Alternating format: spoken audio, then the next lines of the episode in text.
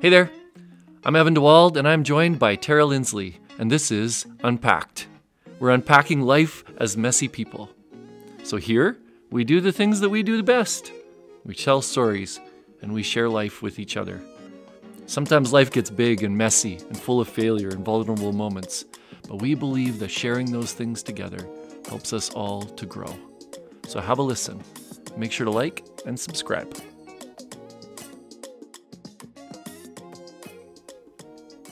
Tara, this week on Unpacked, we get to talk to Anne Sims. Yeah, Anne is a good friend of ours. She is an entrepreneur. She makes quilts and has her own business. She's a wife and a mom and a longtime member at Lakeridge. Okay, and this is um, one of the best things about her. She is very quietly changing the world and and addressing social justice issues. And uh, so um, that's what a lot of what we're going to talk about today is kind of how does she see the world? How does she engage the world?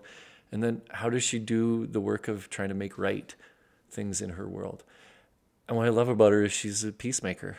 So she kind of does this in a very peaceful, kind of a gentle way, but occasionally she remind you if if if you're off. So, um, and also Anne's been at Lakeridge for so long and has been one of these constant people in my life that reminds me of just what's important, what are we actually doing here, so that we can stay on stay on target. So. Um, this is going to be a fun conversation, and we're glad that you've decided to join us. So uh, enjoy.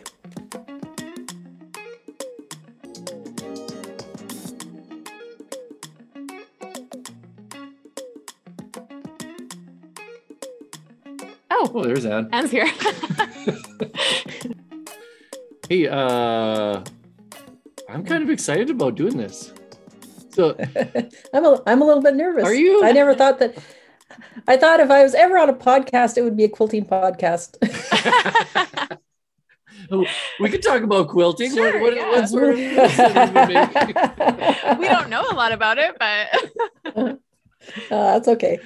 anyways, anyways, so glad you decided to give us this chance uh, to hear a little bit. We have Anne, Mhm. and uh, Anne has been. I, I got to start off. I'll just start off by telling you a little bit about I know about Anne. She has been a part of Lakeridge since our very beginning, and if ever, if ever, whenever I started feeling overly discouraged about what was happening, or maybe the speed at which Lakeridge was growing or not growing, Anne would always remind me what this is really about, and what we're Mhm. supposed to be doing. We all need that, and I sometimes need it like more than others. So it's it's been a, a real gift to have Anne always there to kind of calmly remind me that we do the best we can for the people that that come. Mhm. and definitely right down there was some sundays there where it was like 15 of us and like 12 of us were a part of the service. And it was kind of like oh man we did a Yeah. lot of work and it feels like nobody came. And i remember actually really specifically one of the sunday nights when i was just like feeling a little on the low side. And and you were like there were 15 people here and you gave them your very very best. It actually helped me to go home and calm down and just just keep focused. So anyways glad that you've decided to kind of join us on the podcast. So i think it'll be fun. Can can you tell us like just to kind of kick us off like just a little bit about your story a little bit about your your life and Well, I I was born and grew up in small town Alberta, Rocky Mountain House, and uh, grew up there, um, going to a church and Christian school. So you know, being that that faith life was was very big in in my family. Um, married my high school sweetheart, hey, me too. and you know when people say when where did you meet well we met in math class and so that's kind of cool and we had a few kids along the way and we've lived in a few different communities. We started off in in uh, Rossland bc then came back to alberta to red deer and then to calgary and then we went we moved up north to norman wells had a little bit of culture shock there and then came back to alberta. And you know all through that process we were my husband is not he didn't grow up with with faith or church going. Um, so then we had to as a couple we had to figure out what was important what we believed about uh, about god and and where church fit into that whole conversation and and we ended up here in Chestermere. so um and Norman Wells was like for any listener who doesn't know where Norman Wells is, this is like northern. So we were just just we were just a little south of the Arctic Circle, um, on the banks on the shores of the Mackenzie River. So when you look at the big map of Canada, there's two big lakes in Northwest Territories, and there's Great Slave Lake, which is where Yellowknife is on, and there's Great Bear Lake, and we were just a little north of Great Bear Lake and I remember you like just to give people an idea of what it's like to live that far north. I remember you were telling me you like ordered your your food and supplies like once a year, twice a year. So it, it is it's a fly in, fly out community. So and then so in the summertime, your groceries. If you ordered a bulk or groceries, they came on the bar. Um, there was a winter road for a few months in the winter, and so if you bought a bulk order, it came in on the winter road in the winter time. Food was expensive hor- horribly expensive if you bought it locally. Like, what's an example of really expensive?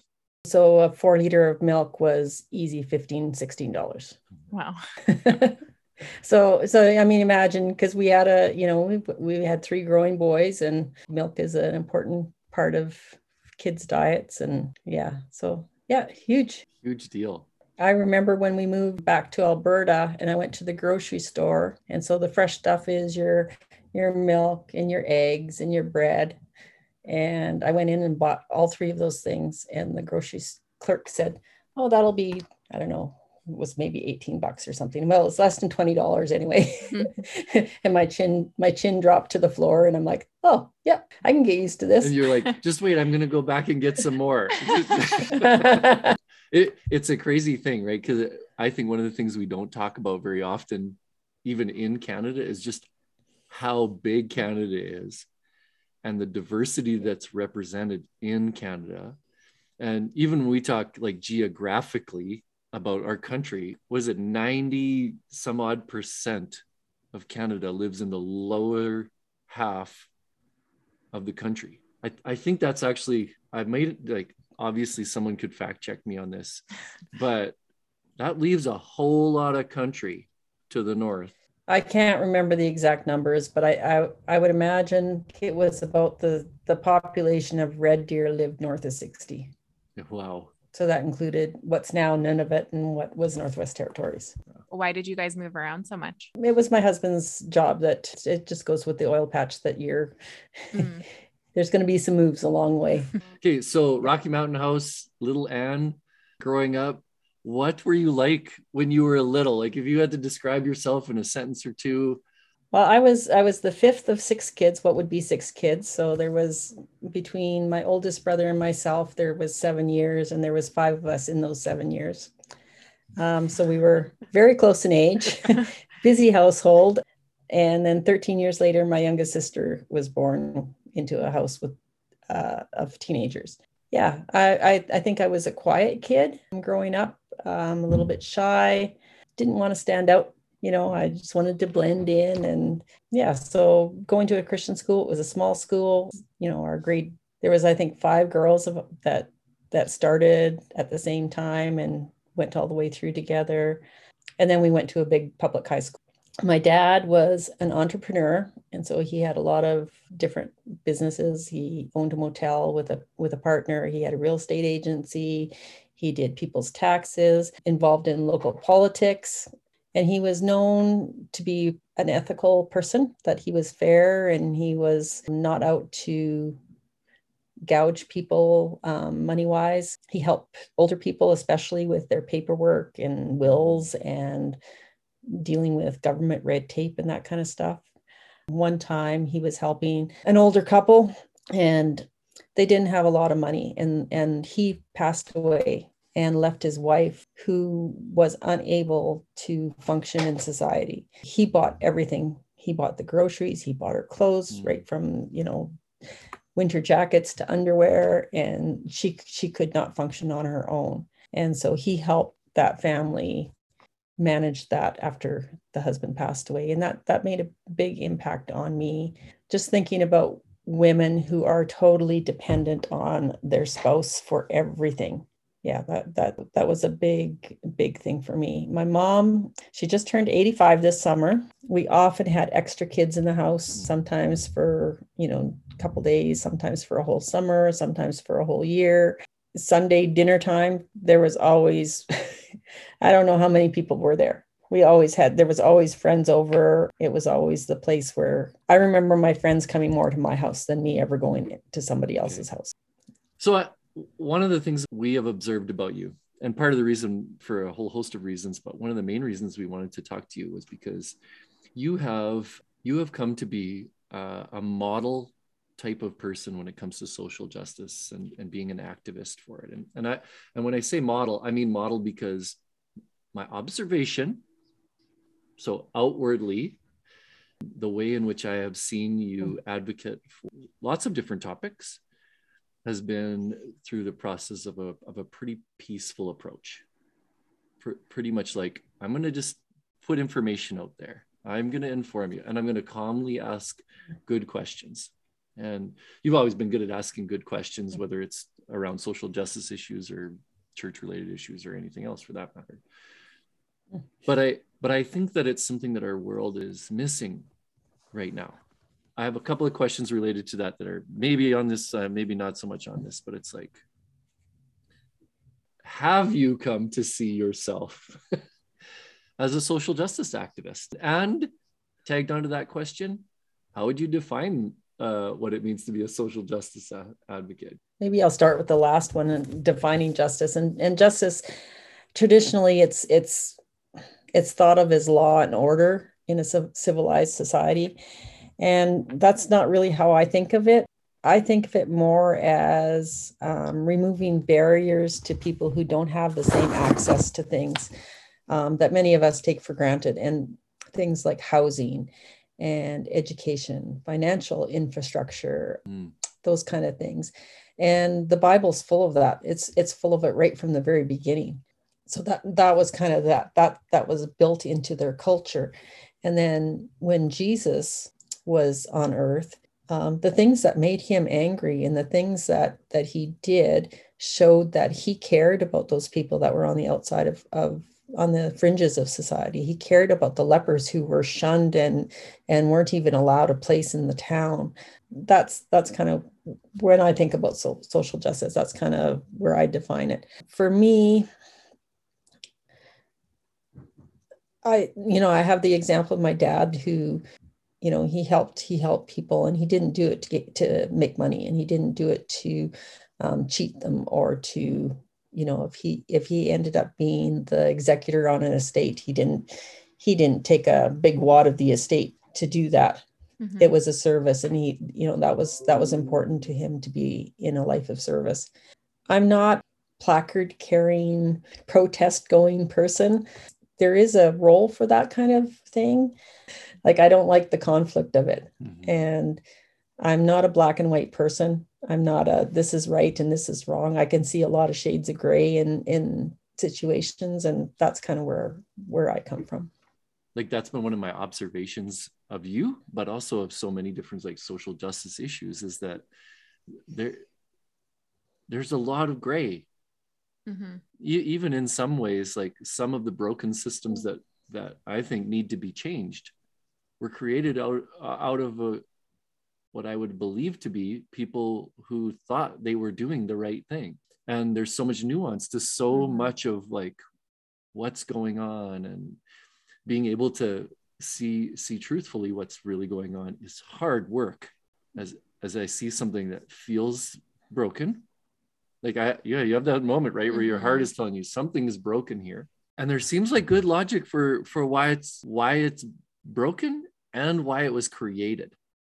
A couple of weeks ago, we did uh, an evening, right, where we were talking about justice, and, and you helped to inform a little bit of that evening. And one of the main things we talked about was that justice means to make right, and that and that we were made in the image of God to do to do the good thing, to do the the right thing, so to speak. And yeah. so our sense of justice actually comes out of that we were created in the image of God. And so God gave us this sense in our heart when something is wrong your sense to do to do justice and to try to make it right mm-hmm. is a god-given spirit-led thing. Well, I, I think you hit the nail on the head there, Evan, about the the image of God. And and when I was part of a ladies' Bible study at the time of 9-11, after that happened, we were challenged as a group to go to a local mall, sit there for an hour over our lunch and watch the people, do some people watching. And every person that you saw to look at them, look at the their full, look them in the eye if they looked at you, and and and mentally say in your head, God loves this person. They are made in the image of God. And it was so hard after 9 11. It was a challenge for me personally. And um, there was so much anger and hate directed at um, people of Middle Eastern descent. Mm-hmm. And and to actually acknowledge even if it wasn't verbally and out loud, that these people were also made in God's image and they were also people that God loved. Oh, that was a, that makes a whole lot of difference when you're marginalizing somebody or you're um, grouping people together in, you know, that you, you're stereotyping people. Yeah, that's actually, really that's a great exercise. I, I think uh, one of the things that I've started to discover, in particular around difference uh, in religion, in, in the mm. faith communities is as I begin to do my own homework, but also as I begin to talk with people and be open to hearing people of other faiths, I start to realize just how much we have in common. We have less that we disagree on and more that we agree on mm-hmm. than we ever would be able to w- admit until we sit mm. down and start talking about it. You have to sit down and talk and listen, listen more than talk and that, and that was one of the things when when we were up north i became involved in the education system there because my kids were starting school they were in elementary school and got on the local education committee and then from there became a member of the school board. And the school board covered five communities there. Norman wells was one of them. And norman wells is really is basically a southern community just transplanted up up north. It's a company town. It mm. you know was all most of the businesses were related to serving the, the, the primary business there, which is the, the oil company my husband worked for. But the other communities were traditional communities. And First Nations people. And that was the first time in my life that I that I saw First Nations people in positions of they were mayors, they were band council chiefs, they were, you know, running the local store, they were running their own businesses, they were providing food for their communities. So it was it was really cool to be on that school board at that time because that was the mid 1990s. Um, they were closing down the residential school in Yellowknife. They were closing the residential school in Inuvik. And so we as a school board had to decide how we were going to deal with, with that in our communities. You know, that was that was one of those those times where it was you have to sit back and listen because I wasn't going to be there in 10 years. I wasn't going to be there in 20 years. The people that were there are the ones that are going to have to live with those decisions. And those communities were not all in agreement. As a school board, we all agreed and made that vote to bring those, at that time, it's just high school kids back into the communities. I would say it was probably split pretty even, that half of them still wanted their kids to go out to the bigger centers because they were worried about the kind of education they were going to get locally. Even you, you actually just made a, an interesting uh, statement that I, I just want to point out, and that was that, you know, even in order to make some of these decisions, to have the self awareness, to identify that you are not going to have to live with the choices that were being made. And so you really do have to think with great wisdom then, well, what, what does this look like? How does this work?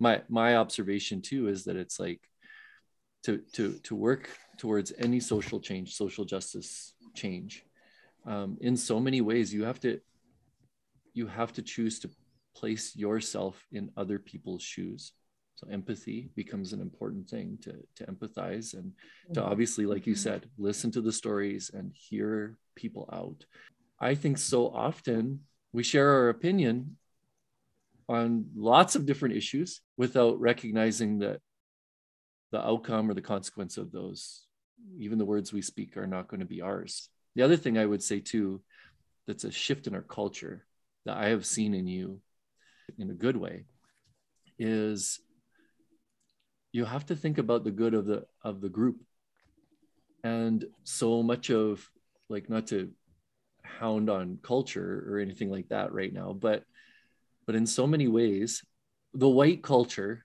has been taught mm-hmm. to take care of ourselves and so even when you go into a environment whether it's a school or a business or whatever it's like you, you're constantly thinking about well how is this going to affect me and mine and mm-hmm. even when you go in saying something else like actually I, i'm trying to point out something about somebody else like a challenge. These this people group are not being treated well whatever whatever. Uh, people don't even know how to respond to it. And you have been one of those people that have been constantly putting the other in front of both the faith community but mm-hmm. but also your your community of friends that the people we don't notice very often are the people that you have a gift to notice and and you peacefully place those people in front without a great deal of fanfare and anger or aggression not something i'm great at but you're you, you've been very good at i admire it about you i mm-hmm. i think there's a place for both there there is a place for both i wonder for you like a little bit more about you then so you come across all uh, very peacefully. I think that has to do with your personality, all those kind of things. Hmm. I wonder, is that true? Is that real? And like, what? no. Yeah, I want to know. Don't say is that true or real, no, but like, no. There's what we present. Okay. Which is a peaceful, calm approach, and then there's also what's actually happening inside of our spirit, mm-hmm. inside of our our hearts and our bodies and all mm-hmm. of those kind of things. So I'm curious, like, mm-hmm. does Anne ever get really upset and mad? Just ask my kids. Yeah. Just ask my kids. or what does it feel like internally for you when uh, there's an injustice? You're so much nicer at asking questions. for me personally, I'm I'm not I'm not a person who has really deep lows and really high highs. That's been me all my life. And I don't know if it's because I'm, you know, number five of six kids and it's like by the time you get around to finding out what Anne wants that nobody's listening anymore or, or whether it's just just just the way I'm I'm wired. But for me uh anger kind of it simmers inside. It'll simmer inside usually until I can think through what that anger is telling me. And so you know whether it's telling me that that i feel like i've been done wrong or is it you know because i want when i figure out what what that anger is telling me and then then it's more productive to change change what's causing the anger rather than the anger being the action. Mm-hmm. does that make sense? Yeah. So the anger doesn't necessarily come out externally? No except you know once my kids. Kids my kids are all in their 30s now. They're they're much easier to handle. I get it. I get it. I'm uh, you know my kid is little so i understand the short fuse sometimes. Yeah. Yeah. And sometimes it's like just do it. I'm the mom. And i said yeah. so yeah. And so yeah. And and when i when i see justice issues and and they're everywhere. And I think the things that I'm passionate about, they show up when I have alone time, when I'm sitting by my sewing machine sewing, or I'm out riding my horse in in the mountains, and and I use those times to listen to what God's trying to put in front of me. And sometimes it's it's it's a person that I haven't talked to for a long time, or it's up to me to pay attention to those those those people that are brought to my to to mind. And then it's up to me whether I pay attention and I act. And usually when I act, it's like, oh, that person really needed somebody to talk to today, or they they've hit a roadblock that you know something I said helped with, or I'm just just really simple, basic things that really aren't extraordinary. Mm-hmm. My voice, which I don't think is extraordinary, it shows up just when somebody needs it. Anyone who knows you has experienced that. Hey, um, as you think about some of the the things in our world that are broken these days, and maybe maybe I'll even narrow it down the things that are broken in our community or in our country. What what are the things you know as you're as you're sewing and or uh, and or as you're out riding your horses that are what do you think are the ways the things that we uh, as a church but maybe we as the christian community and we can narrow it down to like the canadian context of the christian community what are the things that you think god might be inviting us to kind of wade slowly into here? And and then what would that look like? If you could wave your magic wand so to speak mm-hmm. how would we do that? We value people because of what they can especially western culture and government especially they value people who are productive they value they value you if you can um, hold down a job and pay taxes and and consume goods and that's not what the bible tells us mm-hmm. right the bible tells us that that we are worth something because we're God's creation, that He created us. And that's that's fundamental when you're thinking about social justice. Mm-hmm. Because if people only have value because they're productive members of society, then what happens to the infirm? What happens to the um, you know the the people with mental illness? What happens to the poor? There's just so many people that and I, and I hear it in my own in my own family in my own circle that says you know if they're not if they're not productive or they're you know they've got issues that keep you keep them from being productive that they're not worth anything but they are.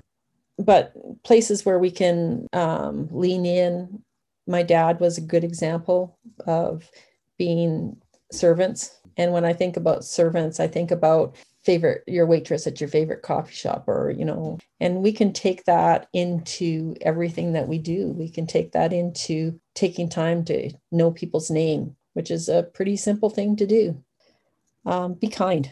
Everybody's fighting a battle. You know you talk about the the facade right? And you know that that public face forward you have no idea what they're dealing with. That's kind of just on the individual side of things, but on a larger and more global scale. And I think that's it's harder for people to take that jump. You know, the Black Lives Matter movement, the indigenous indigenous is, issues, you know, the residential school system, those kind of things. They're they're really big, big, and they're heavy. But um, I think educating yourself on that is is a big part of being an activist and for me, it's that going through this, the truth and reconciliation recommendations this summer. Whew, that's heavy reading. Mm-hmm. And that's just the recommendations. That's not reading through the stories that brought those on. You can you can use that knowledge and you can use it to understand people better, to uh, listen to people who are on the margins maybe maybe to act but maybe maybe it's not your place to act maybe it's your place to be the cheering squad on the sidelines if you're part of an organization, um, like if you're in church leadership, if you're in a position of manage, a managerial position at work, or look for places where your organization has barriers to people participating. You know, whether it's language barriers, whether it's accessibility issues, whether it's policies. If it's keeping somebody out, you know, th- those are things that, yeah, we do have we do have power to change those things. Yeah, even even I would add in there financial. I think one of the interesting things, and this will not be popular, what I'm about to say, but I do find it's interesting, like even with the pandemic and how many, you know, kids' sports haven't been able to take place and and just how mm-hmm. upsetting mm-hmm. that that has been to to so many families me included you know I, my kid didn't get to play soccer yeah. and caroline didn't get to do dance and some of those things. And it's like there was one point last year i was just reminded that i'm like do you know a good portion of our culture can't afford to send their kids to do anything? Mm-hmm. like they're not they don't they're not paying for their kids to be in some extracurricular activity. And and that is that is actually something that's reserved for the privileged. Even basic financial things that that you and i probably take for granted like you know going to the bank having a bank account um, having mm-hmm. a credit card understanding the understanding what a credit rating is um, when we were up in in up north I don't think they had a bank the first few years we were up there. And my brother, my one of my older brothers, ended up further north, he ended up in Nunavut working there, but they had no bank. So mm. their bank was a tab at the grocery store. If they did have money, it wasn't in the bank, it was cash or it was it was credit on their tab. When they wanted to buy to get out of renting and to buy um, just a trailer in the trailer park when they moved to Alberta, they had no credit. He couldn't it, it was hard for him to look the bank man or the loans manager in the eye Mm-hmm. And that's that's foreign to me too. Yeah. It's like he's just a person. You know, he's got a power to say yes or no, but you know, he's not not any better or worse than I am. So you can have an equal to equal conversation. But if you have been in a society where your your culture and your personhood has lessened, has been lessened, it's hard for those people to look somebody in the eye. And and, and I do also think that, you know, like you talked about this earlier, we stereotype people and we do stereotype mm-hmm. some people as trustworthy and some people as not and or some people as intelligent and some people as not so intelligent and not yeah.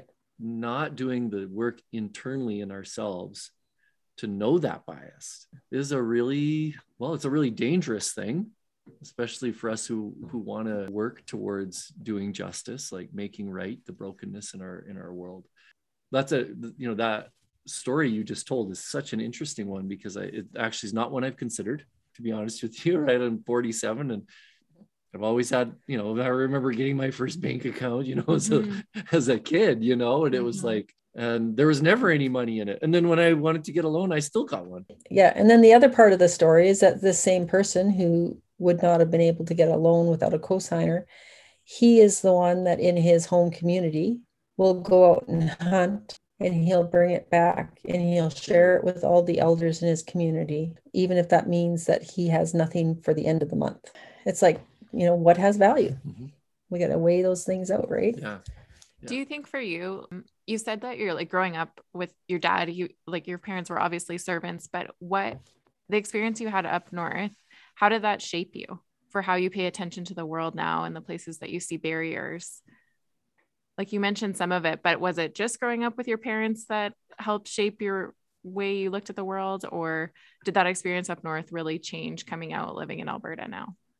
I, think I think very much it's a combination of both. It's it's taking that that the things that I learned when I was young, and then testing to see how it worked in other places, mm. in other cultures, other situations. The time up north was interesting in watching how how they valued their community. And you know it goes back to the the western culture of individualism consumerism.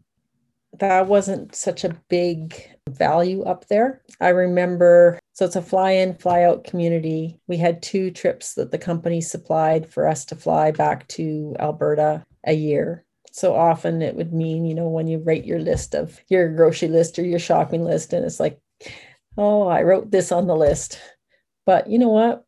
We flew flew out four months later, and you know what? I did it without it for four months. Do I really need it? Is it a want or is it a need? I think that time was kind of the beginning for me of recognizing that how entrenched it is in our culture to be a consumer and how much that consumerism is is individual oriented yeah. I think you totally named something just so so profound right? Like the, your life experience in norman wells in particular taught you what you need and what you want. And you might be one one of the few people that came back and remembered. Yeah. You know you didn't just come back to a place of affluence and go nuts. I might do. I, I think my personality would be like now i can have everything so i should or like, you, like for us i mm. would say something like you live there for longer so but like when you go to haiti yep. and you look around and you you see things differently and then you come back and live in our context sometimes it's easy to forget the mindset of putting the community first. That's a great example because i often have I've often, well, I've said it out loud to people that it's like my yearly trip to Haiti keeps me grounded in what's important. And every, it seems like every year I need to be reminded of what's important. And, and I think in getting caught up in the consumption aspect of our culture, we forget about the other often. I think that's one of the, the hidden byproducts. You, you just forget about the hurting, the broken, the suffering around us.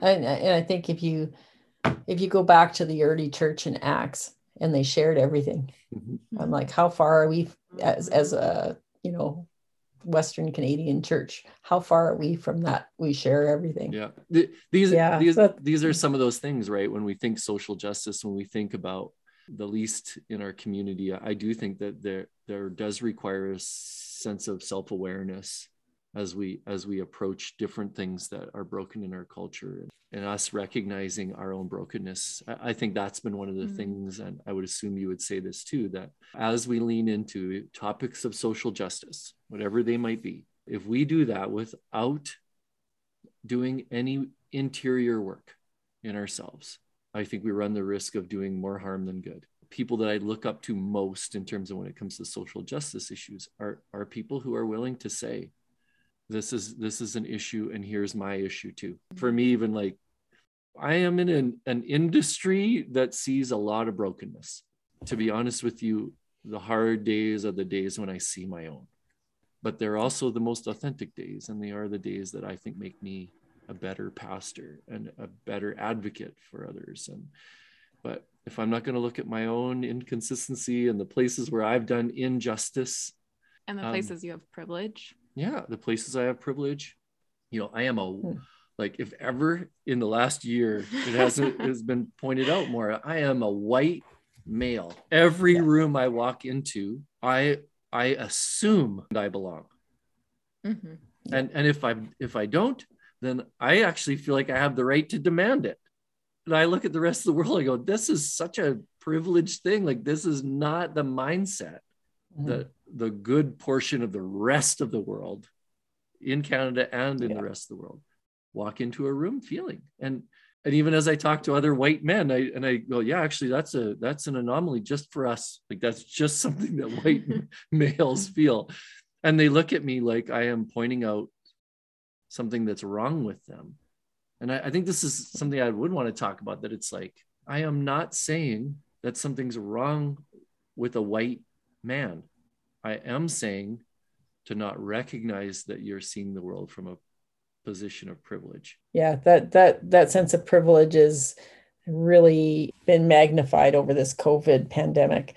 And, COVID's been been terrible and and you know we're shut up in our homes and and when I when we think about it and we talk about it it's like oh man I don't like to wear the mask and I don't like these restrictions and I want to get together with my friends and I want to go do things, you know, and I want to hug the people that I see that, you know, that I love. And, but it's a, it's an inconvenience for us mm-hmm. as far as hardship. It's not, not been a hardship for us. Mm-hmm. And that is a privilege. Mm-hmm. It's a huge privilege. You know, you, you talk about being a white man, you know, our culture really favors, you know, the, us, the Caucasian people. Um, and I dream, I dream about heaven and what heaven's going to be like we're only we're only a small small small little piece of this earth and so i i know that heaven's going to be a lot more multicultural than anything that i've ever seen here on earth and then i think i wonder i wonder how we can um, encourage a more diverse community locally mm-hmm. i wonder how we can draw people in that aren't like us how to make them feel welcome loved and so it's like, okay, I don't know. I don't know what that looks like. I don't know where my role is in that. I know God's going to put people in, in front of me. I think it's it's up to me to invite them in, to be hospitable with them. Today it might be dinner and conversation with somebody.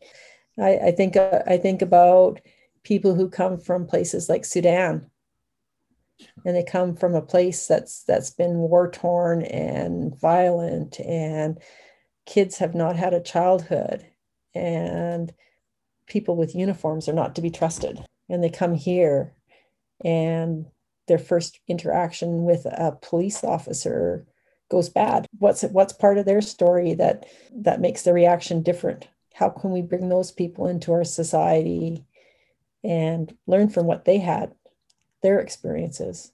I know like you know, I've been engaging a little bit in some conversation with with some Afghani folks here in our community. And the fear for their for their direct relatives is off the charts and i am not afraid i am not afraid any of my relatives right now It breaks my heart just how out of control it feels for them. And so how do we how do we talk about these issues from a faith perspective, from a how does Jesus see this and try to be people of peace and comfort.